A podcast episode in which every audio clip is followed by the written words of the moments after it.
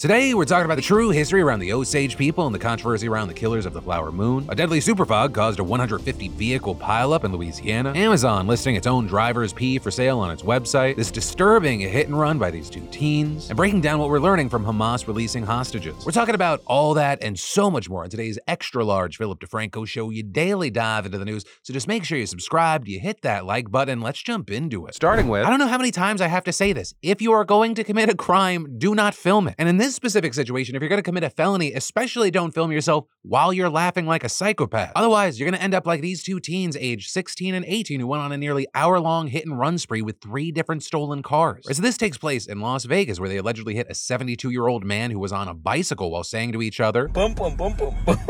Next, you hear one of the teens say pit maneuver him before ramming a Toyota Corolla, then driving away. And shortly after that, they yell hit his ass and laugh before running over a cyclist, this time killing him. And that victim being a retired police chief, and the video of his death going viral on social media. And to make this all more disturbing, one of the teens can even be heard in the back of a cop car joking about the whole thing after he was arrested, asking the cop how long he'd be detained for, and even asking him to go get him some food. At one point, one of the teens asks, Is it really that serious? To which the cop replies, Yeah, it is, adding that he'll probably get a 20 or a 30 year sentence. To which the teen responds, You think this juvenile shit is gonna do something? I'll be out in 30 days, I'll bet you. And adding, Just a, you know, slap on the wrist. And so for now, we wait for this trial to see which of them's right. But hopefully, these disgusting monsters do not see the light of day for many, many, many, many years. And then, over the past few days, a handful of hostages have actually been released from Hamas, and some are speaking out now. For example, yesterday, two elderly women were released, though their husbands still remain among the roughly 200 hostages still being held. According to BBC News, one couple, the Lifshitz, are known peace activists. And footage has actually gone viral of the wife, Yocheved Lifshitz's release, where she appears to shake the hands of one of her captors while saying shalom, which means peace. But she also shared the harrowing experience with reporters saying that she went through hell, that during the initial attack, people's homes were swarmed, some were beaten, and that they didn't care if someone was young or old. With her daughter also translating and explaining some of what she endured. My mom is saying that she was taken on the back of a motorbike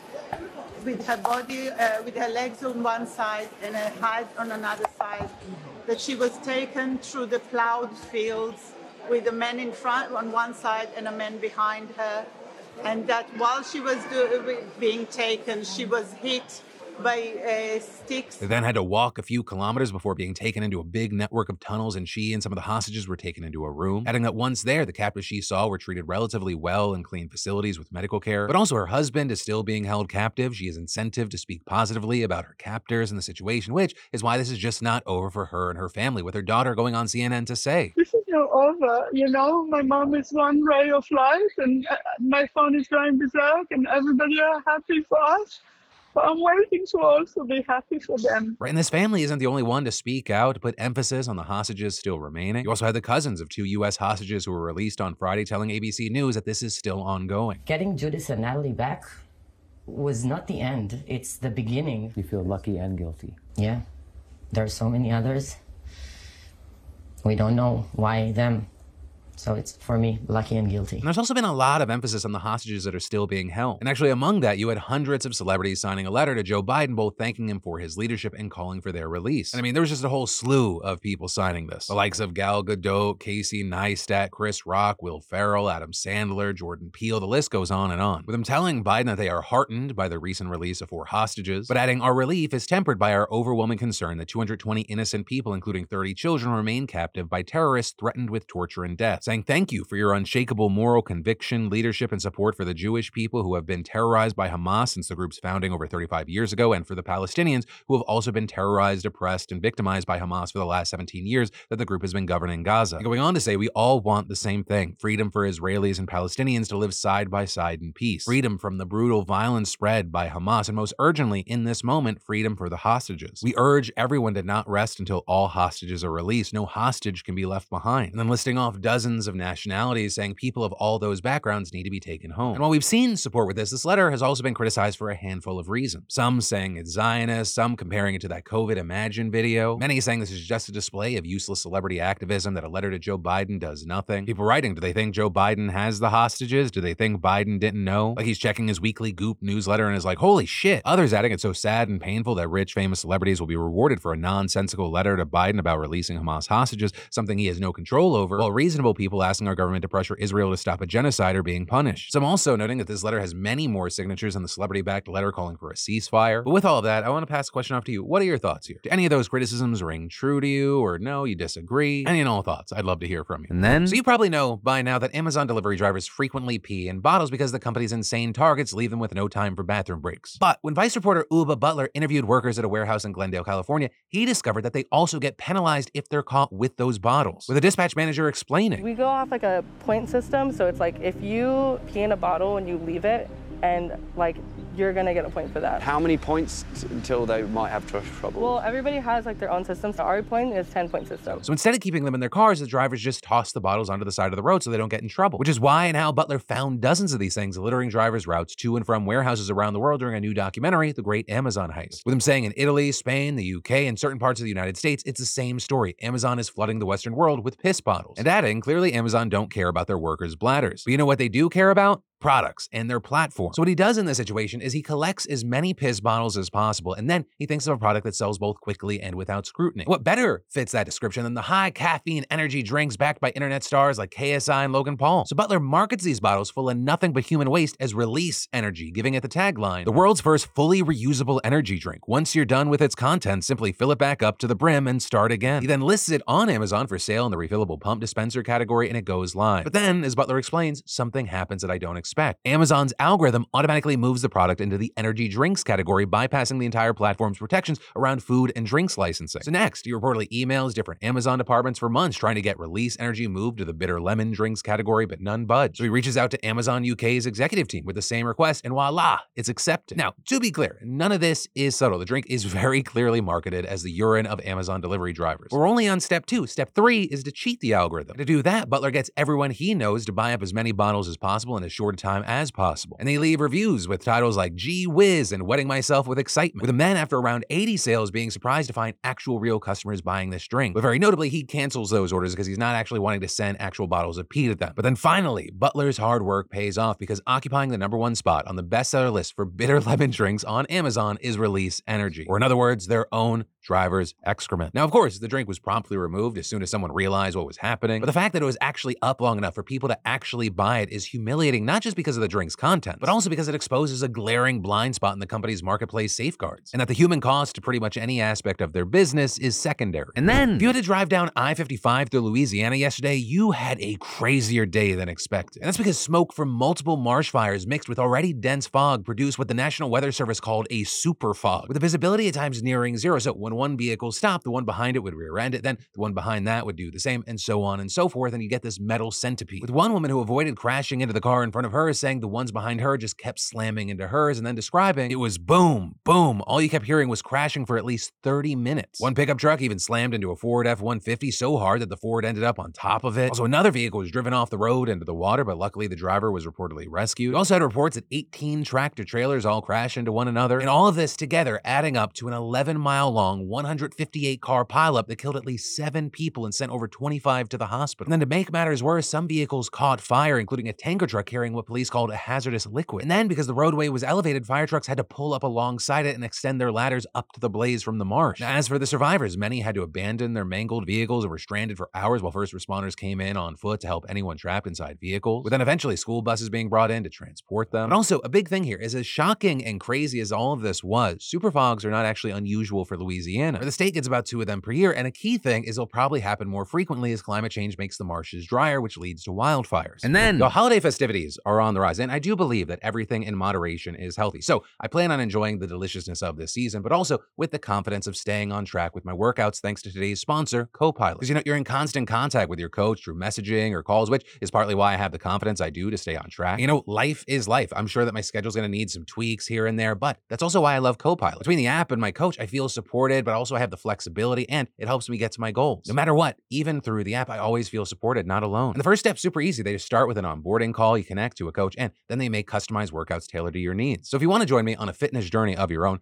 click my Copilot link or scan the QR code to get a 14 day free trial with your own personal trainer. Because y'all, the changes that you make today can enhance your life in ways you never really thought possible. So seize your moment. With a guiding hand like Copilot, your success has never been more attainable. And I feel like I'm also proof of that cause. While there's no end goal for me in this, a lot of y'all remember where I started my journey, and this is where I'm at right now. And then, you know, NIL deals have drastically changed the landscape of college sports, but we're now also seeing the same movements within high school sports. Right? For those unfamiliar, two years ago, the NCAA declared that college students were allowed to profit from their name, image, and likeness, NIL deals. And from that, we've seen some massive stars making bank, like Livvy Dunne, a gymnast at LSU with a massive following on TikTok, making Forbes' top 50 creators list with over $2 million in earnings. And now we're seeing states across the country passing legislation to allow high school athletes to profit from NIL contracts as well. And here it kicked off in California, passing the first law shortly after the NCAA gave the okay for college athletes. And the latest state that we've seen movement from is Michigan, with their House of Representatives just passing a bill legalizing the agreements with a 66 to 43 vote. And the representative who introduced the bill, Jimmy Wilson Jr., saying it will likely only apply to very few athletes, and adding, you'll have some of your top athletes in the state who also have a big social media influence. If you're a business or a company that's looking at who I want to sponsor my product, you're probably going to want to go for someone who's very popular, but also very good at what they do. But also, there will be some rules, with Wilson adding, athletes should be compensated for their name, image, and likeness. But we're talking about high school athletes, so we want to make sure safeguards are in place. And some of those safeguards include parental consent, the disclosure of all deals, no compensation can offset grants or scholarships. Athletes can't enter deals requiring them to promote a sponsor during team activities. They can't promote adult entertainment or alcohol companies, and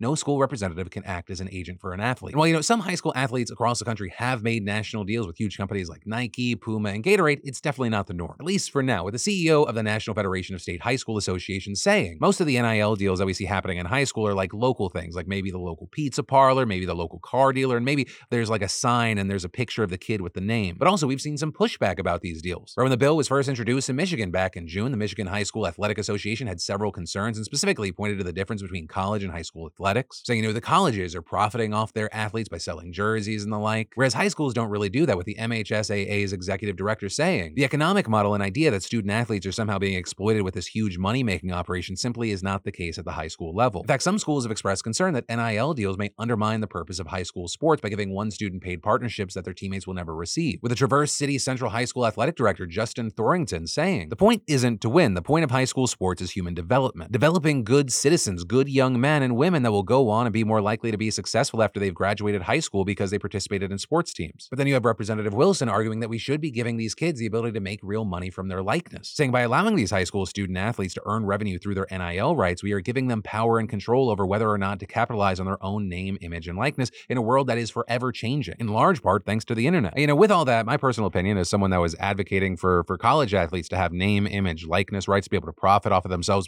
before it was anywhere near legal. I also support high school athletes being able to do the same. Now, that said, because we are largely talking about people that are 18 and younger, yes, we need as many safeguards in place as possible. But in our world, anyone with attention, skill, any and all that, that's being exploited by someone. So I think the first person that should benefit is the actual person, the source of that. And then, you know, the last few days of news coming out of Mexico has been insane. It's doing nothing to shake Mexico's image of being filled with cartel violence after 22 were killed, including a dozen officers in multiple attacks by various cartels. Right, some of the violence was between various drug dealers, such as in the city of Puebla, where five died. However, what really stood out is that some of the biggest attacks were against government officials and convoys. In Michoacan, gunmen killed five while attempting to kill the brother of a local mayor. While that attack did kill and injure many, their intended target was actually just injured. Then there was an attack in Guerrero where at least 11 police officers and two security chiefs were killed after gunmen fired on their convoy yesterday. But what was especially concerning is that the attack took place in a city that is extremely close to Acapulco, because normally there's this unspoken treaty between the cartels and government to not mess with the tourist areas, but that seems to be going by the wayside. Now, that being said, some respects of the violence aren't surprising, such as the fact that it took place in Michoacan and Guerrero. Both states have long been some of the most dangerous because they are along the lucrative smuggling routes for the cartels and are currently being fought over by various groups as well as the government. When you have multiple cartels fighting over a route, that's when the violence gets turned to 11. But the big picture is that these attacks mean that this year alone, 341 officers have been killed, and they've been added to the more than 420,000 people who have died since Mexico declared its war on drugs in 2006. And that war has clearly not been going well, as since then, the homicide rate has tripled to over 25 per 100,000. Though there is a sliver of hope as that number is going down, which is great to hear. Though, I mean, for comparison's sake, the US is just 6.3 homicides per 100,000. And the thing is, sadly, it is very likely we're going to see more attacks across the next eight months, as it's common for attacks against low level officials to heavily spike in the lead up to elections. And then the Trump dominoes keep falling in this Georgia election case. I mean, just last week we talked about how infamous pro-Trump lawyer Sidney Powell pleaded guilty to six counts of conspiring to interfere in Georgia's elections as part of a plea deal where she also agreed to testify against her other co-defendants. With Powell notably being the first person in Trump's close circle to plead guilty, but also being the second person in the Georgia case overall. And now it's been less than a week since Powell's plea, and we've already seen not one but two other people plead guilty in the case. On Friday, we had former Trump campaign lawyer Kenneth Chesebro also pleading guilty for his efforts to overturn the election in Georgia. With Kenny Boy initially being charged with seven felonies, but reaching a last minute plea deal where he only admitted to one count of conspiracy to commit filing false documents. And his deal was very similar to Powell's, right? Probation, fines, etc. But again, arguably the most important part here is that, like Powell, he also agreed to testify against his fellow defendants. And again, he is just one of two new updates because this morning we saw Jenna Ellis, a former Trump legal advisor who spread his false election claims, pleading guilty to one felony count of aiding and abetting false statements and writings. Right, prosecutors claim that in addition to her public appearances touting Trump's lies, Ellis also worked closely with Giuliani, traveling around the country to battleground states where she pressured politicians to overturn the elections in their states to favor Trump, and that including Georgia, where she specifically was accused of aiding and abetting Giuliani and another defendant who provided false claims and election fraud to the Georgia legislators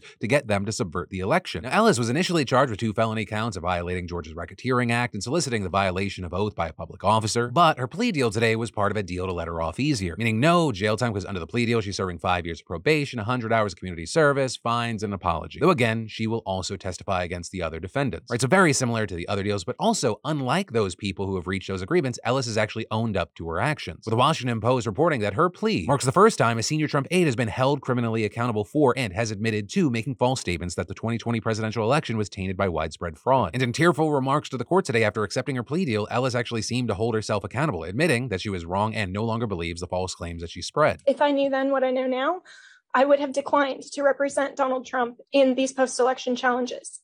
I look back on this whole experience with deep remorse. So big updates, but of course, the, the big question still remains. Will any of this help implicate Donald Trump himself? And then now, another way that we've been trying to spend quality time with our kids has been with cooking. But with hectic schedules, that can be a real challenge. So I want to say thank you to HelloFresh, not only for being a fantastic sponsor, but also for being an easy way to teach our kids how to cook. With over 40 recipes to choose from every week, HelloFresh provides in-season ingredients delivered right to your door, pre-portioned and ready to cook, along with pictured step-by-step recipe cards, which also makes it easy for our boys to get involved with the cooking process. And hopefully that also helps them later in life with the whole adulting thing. You know, I love that HelloFresh takes care of the meal planning. So whipping up that homemade meal is a cinch. Seriously, their quick and easy meals take like 15 minutes and it's less expensive than takeout. And oh, you got to try the fall desserts like the apple cider cake with caramel sauce and the mini pumpkin cheesecake. so good. Though also, I should note they are seasonal, meaning that they're only available for a limited time. So you need to act now. Also, I'll say their pulled pork nachos not only made it seem like I spent a lot more time in the kitchen than I did for our Sunday football gatherings, but also crowd pleaser. So good. But main thing,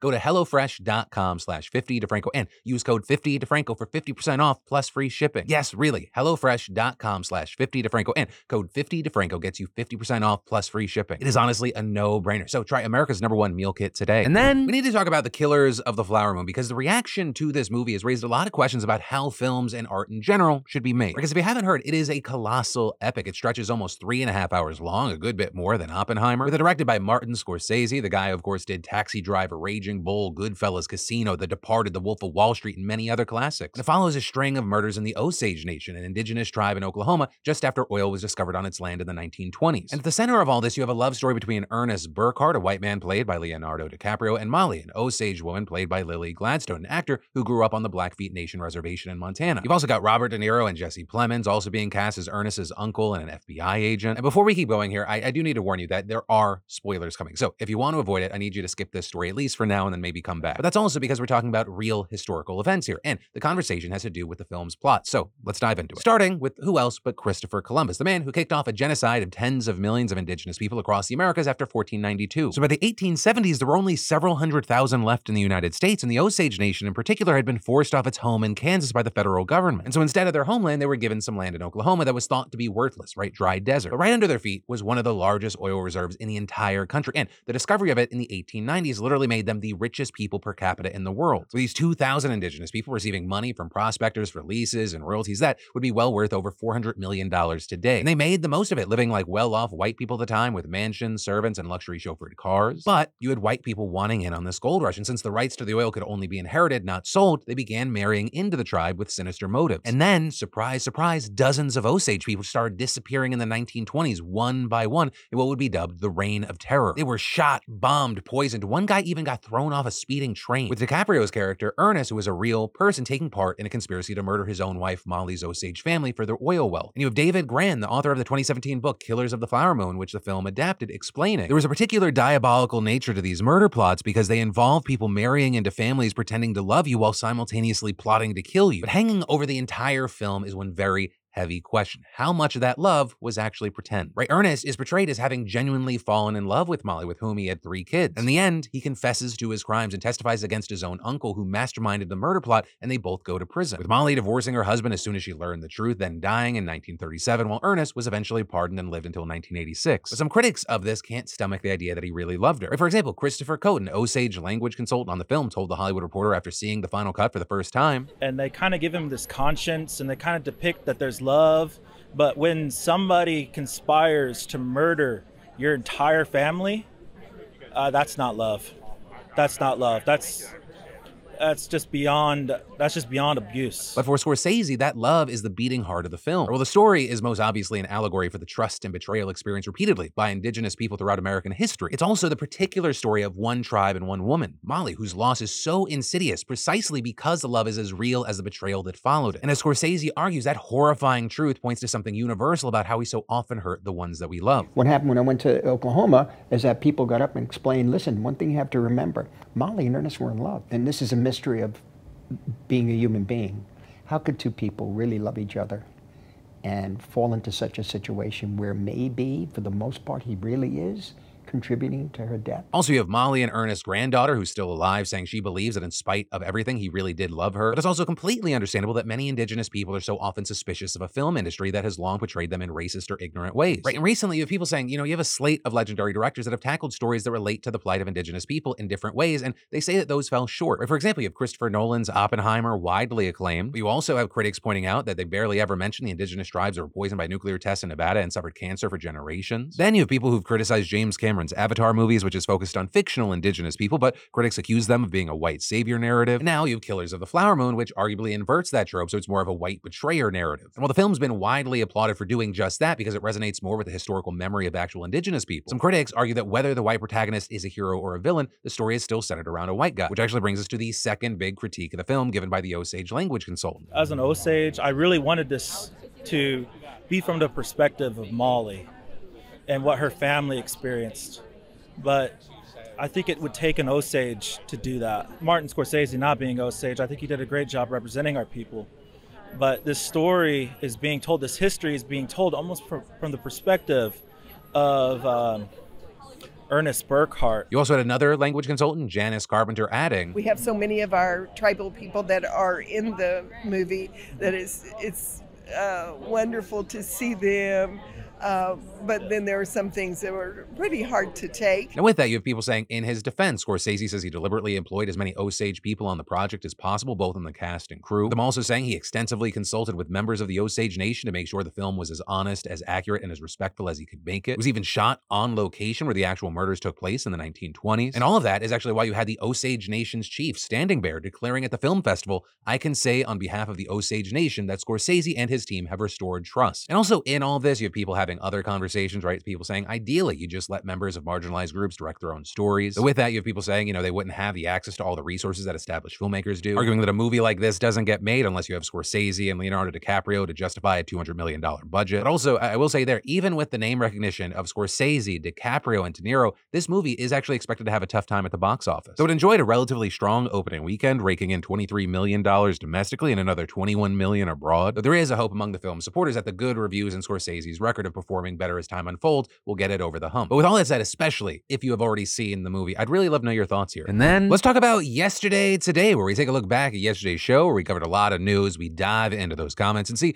what were your thoughts, your feelings, your experiences. And there, I definitely saw a number of people sounding off on the mess in the House of Representatives. People saying, I love that the GOP is so fractured that they can't agree on who the next person that will do nothing for the American people will be. People adding that the Republican Party has been splintering for some time, and everything with the House Speaker just goes to show how hamstrung we are by our two party system. The regarding conversation about Republicans in the comments, a lot of it was focused on them wanting to kick out students who are here on student visas for speaking in support of Palestine. People sharing the threat to international students just shows how free speech isn't really free speech for all. And adding, I'm an immigrant who lived here since a toddler and becoming a citizen is a lot of work, but the amount of times I've been threatened with deportation during the process is crazy. As well as people saying, not shocking seeing GOP go for free speech, but just for me. Also, and I mean this in a positive way, I saw some people leaving short essays regarding the pharmacy closure situation. People sharing things like, thanks for bringing the pharmacy closure issue to light. As a pharmacist and board member of State Pharmacists Association in a rural state, we are seeing the worst of it, especially in our rural communities with our independent pharmacies. And noting these independents can act as part of the lifeblood for rural communities as they are the only healthcare providers easily accessible in the area. But then going on to say these closures are really due to the business practices of pharmacy benefit manager PBMs, the middlemen who negotiate contracts with insurances, manufacturers, and pharmacy buying groups, saying they implement predatory clawback practices for reimbursement, causing pharmacies to lose money on most prescriptions. And writing this practice is always retroactive, so pharmacies have no idea how much money they are losing until three months after the script is out the door and filled three times. And also, if you want to read the rest of the comment with all the points, uh, you can pause the video right here. But also, I'm glad that the coverage was actually helpful for some people. With some saying, this saved me so much trouble. I'm out of state and had to transfer my prescription to another pharmacy. Didn't check if they covered my insurance like a dummy, then heard in this news story that a lot of insurances dropped covering CVS and mine was one of them. I would have had to transfer again when I needed my meds soon. Saved me a lot of time and energy. Thank you. And then finally, uh, there were a lot of comments about the road rage guy, but most of those kind of boil down to fuck that asshole. And wow, what a crazy asshole. Which, yeah, and that is where your daily dive into the news is going to end. But for more news you need to know and watch right now, I got you covered right here. You can click or tap to watch, or I got links in the description. And of course, as always, my name's Philip DeFranco. You've just been filled in. I love yo faces, and I'll see you right back here for more news tomorrow.